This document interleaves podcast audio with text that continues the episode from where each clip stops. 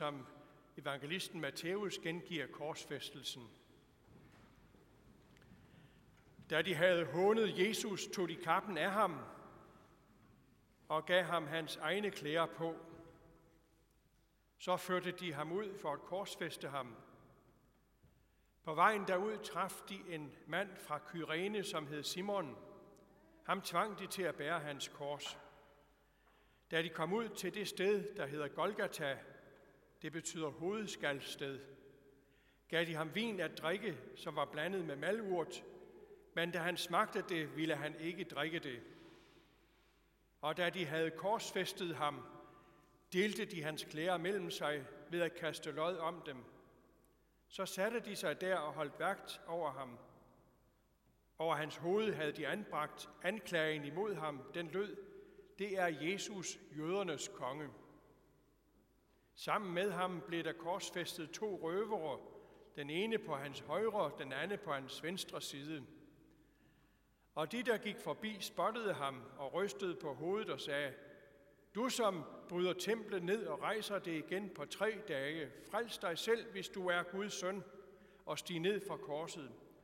Også ypperste præsterne og de skriftkloge og de ældste hånede ham på samme måde og sagde, andre har han frelst, sig selv kan han ikke frelse. Han er jo Israels konge. Lad ham nu stige ned fra korset, så vil vi tro ham. Han har stolet på Gud. Lad Gud nu udfri ham, hvis han vil vide af ham. Han har jo sagt, jeg er Guds søn. Også røverne, der var korsfæstet sammen med ham, hånede ham på samme måde. Men fra den sjette time faldt der mørke over hele jorden ind til den niende time. Og ved den 9. time råbte Jesus med høj røst, Eli, Eli, lema sabachthani. Det betyder, min Gud, min Gud, hvorfor har du forladt mig? Nogle af dem, som stod der og hørte det, sagde, han kalder på Elias. Straks løb en af dem hen og tog en svamp og fyldte den med eddike, satte den på en stang og gav ham noget at drikke. Men de andre sagde, lad os se, om Elias kommer og frelser ham. Men Jesus råbte af med høj røst og opgav ånden. Og se, forhænget i templet flængedes i to dele fra øverst til nederst.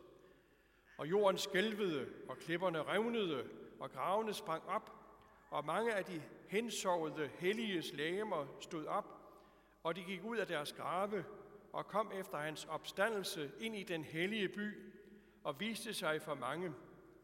Men da officeren og hans folk, der holdt vagt over Jesus, så jordskælvet og det andet, der skete, blev de redselslagende og sagde, sandelig, han var Guds søn.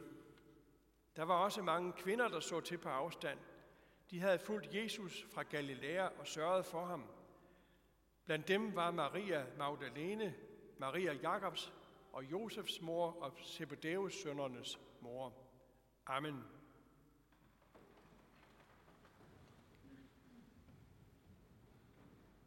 Ja, jeg tror på korsets gåde.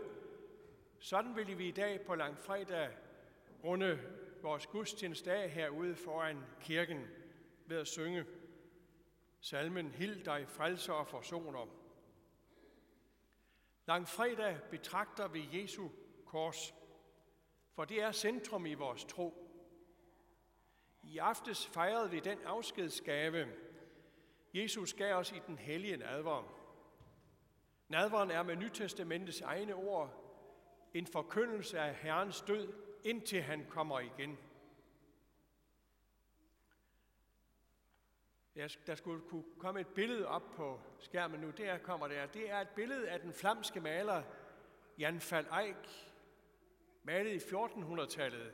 Det er en del af en kæmpemæssig aldertavle i kirken St. Barfs i Gent i Belgien. Øh, her er kun gengivet øh, øh, et udsnit, for det er en, et kæmpemæssigt altertavle, der fremstiller hele frelseshistorien.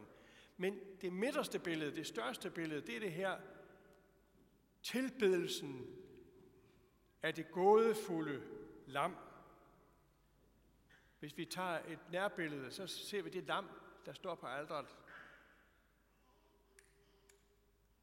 På et alterbord står lammet, fra et sår i dets bryst, strømmer blodet ned i en forgyldt kalk. Der er nok for enhver, og den kilde tør aldrig ud. O du Guds lam, uskyldig, sådan synger den kristne menighed og tilbeder Jesus som offerlammet, der bærer verdens synd. Ja, jeg tror på korsets gåde. Vi husker, hvordan patriarken Abraham blev stillet på prøve på Morias bjerg, da Gud befalede ham at ofre sin eneste søn, Isak. Hvor er offerlammet, spurgte Isak. Og Abraham svarede, Gud selv vil udse sig et offerlam. Og Abrahams ord rummer mere, end han selv kunne begribe. Abraham tænkte ind til vanvidet på den eneste ene søn, han havde. Men Gud afværgede katastrofen. En engel råbte fra himlen, læg ikke hånd på drengen. Men den dag på Morias bjerg tænkte Gud, Herren, frem over århundrederne til langfredag, da han selv gennem sønnen stod parat til offringen. På samme sted, Jerusalem er bygget, hvor Morias bjerg ligger. Men der lagde en frelsende engel sig imellem. Han sparede ikke sin egen søn, lyder en af det nytestamentets vidunderlige sammenfatninger af evangeliet. Ja, jeg tror på korsets gåde. Korset er jo et specielt symbol. Det er et afskyeligt instrument, anvendt ved henrettelser. Hvordan gik det til, at evangeliet kunne kaldes ordet om korset? Korset noget så afstumpet og grusomt, Korsfæstelsen var en specielt udviklet romersk og persisk brutal måde og henrette oprørere og forbrydere og slaver på. Døden skulle trækkes i langdrag, så lang tid som muligt, og være afskyelig og kvalfuld. Det foregik i fuld offentlighed, så det er fortalt, hvordan gode romerske borgere i frokostpausen kunne tage hen og overvære en henrettelse som lidt adspredelse i hverdagen. Korset vagte ingen positive associationer. Tværtimod. Apostlen Paulus indkasserede et intellektuelt nederlag ved at prædike korsets evangelium, en forarvelse for jøder, som han selv siger, og en tåbelighed for hedninger – men han blev ved og holdt ud. Han siger til menighederne i Galatien, at han ikke vil være stolt af andet end vor Herres Jesu Kristi kors. Langsomt blev korset dette oprindeligt grufulde instrument. Korset blev symbol nummer et for kristen tro. Ja, jeg tror på korsets gåde. Vi har ingen forudsætninger for med vores tanke at kunne fatte, hvad der sker ved korset. En side af Gud blev menneske for vores skyld. En side af Gud dør for os. En side af Gud gik gennem det grusomste og mest fornedrende for vores frelses skyld.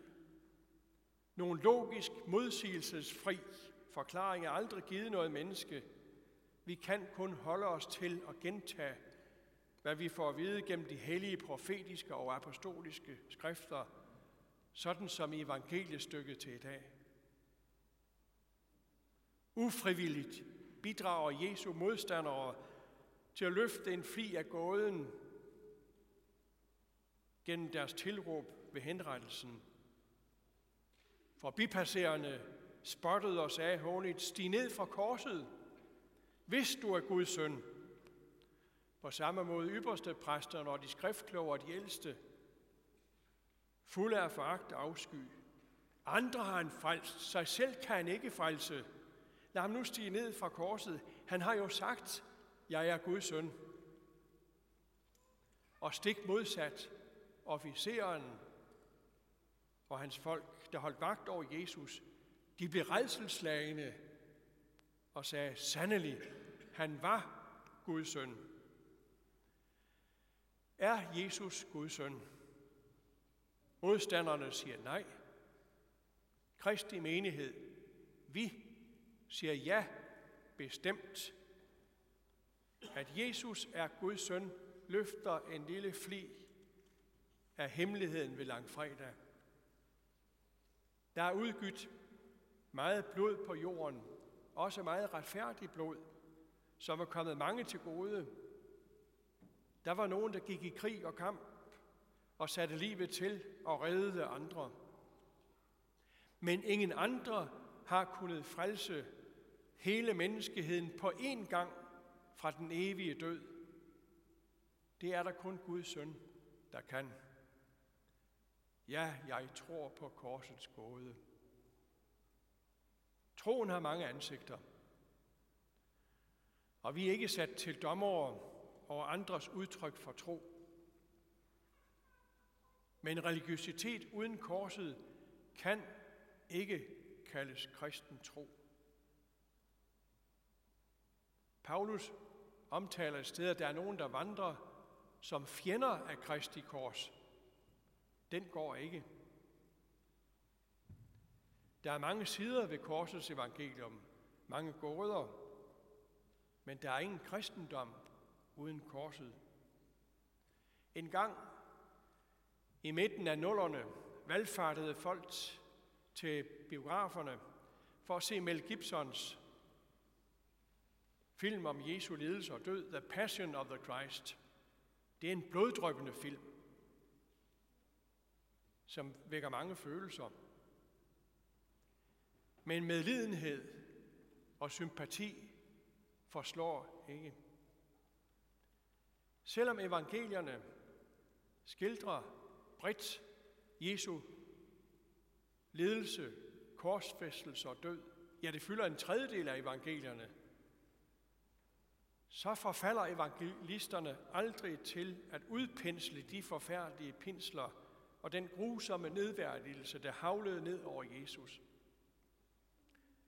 Derimod er evangelierne en hyldest af den korsfæstede og opstandende frelser, der gav os sit hellige lægeme og blod, og derved gjorde fyldest for al synd. Og derfor synger Kristi menighed langfredag, Hild dig, frelser og forsoner. Amen. O lad aldrig nogensinde korsets træ mig gå af minde, som dig falsens fyrste bar. Men lad kors og død og smerte tale, åbe i mit hjerte, hvad min frelse kostet har. Amen.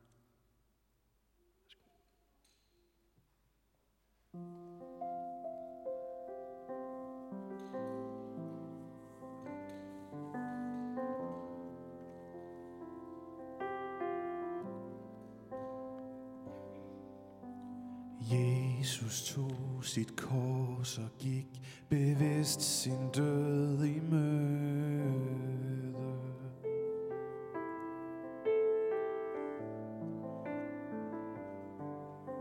Han vidste mange vil gå fri, hvis det var ham, der døde.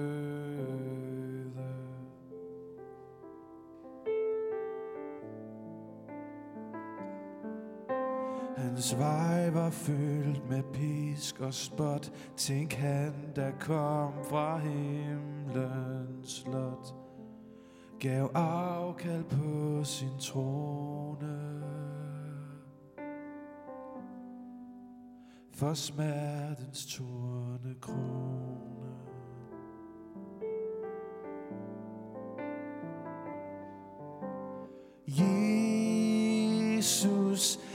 Ingen er som dig, Jesus. Himlen fryder sig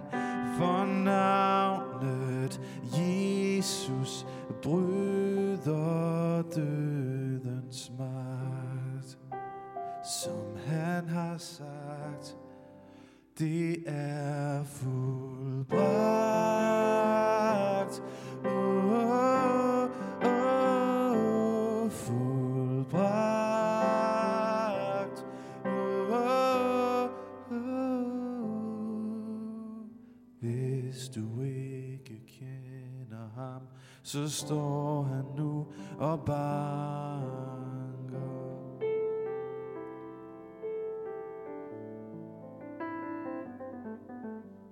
og spørger om du lukker op og deler dine tanker.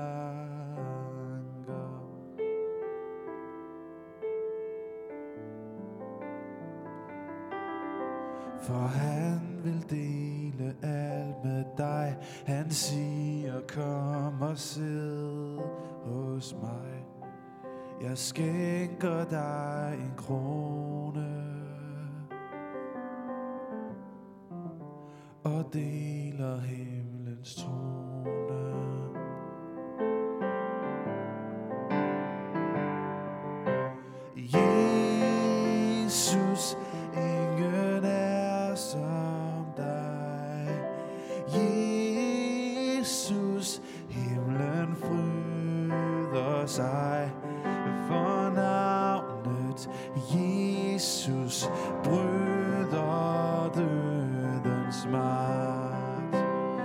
Som han har sagt, det er fuldbragt. Oh, oh, oh, fuldbragt. Oh, oh, oh. I stille stunder kan du høre ånden så når fulde vind.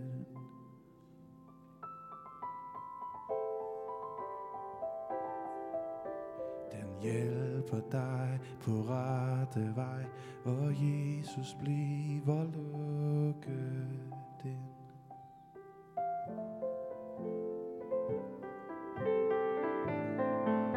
For ånden giver troen ro, så du kan smile trygt og tro, at alt er blevet givet. Jesus selv er livet.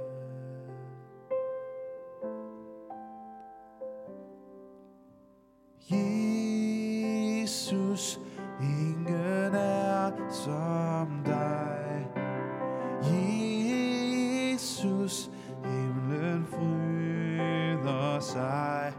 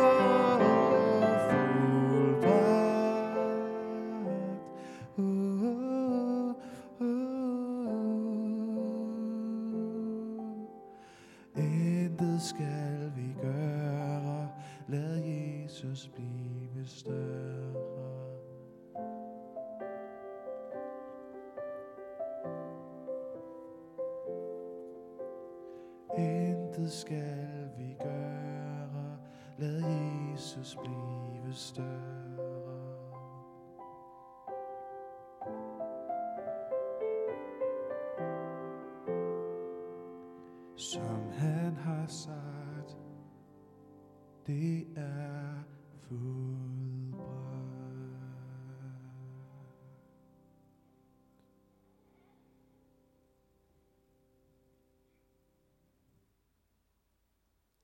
Tak.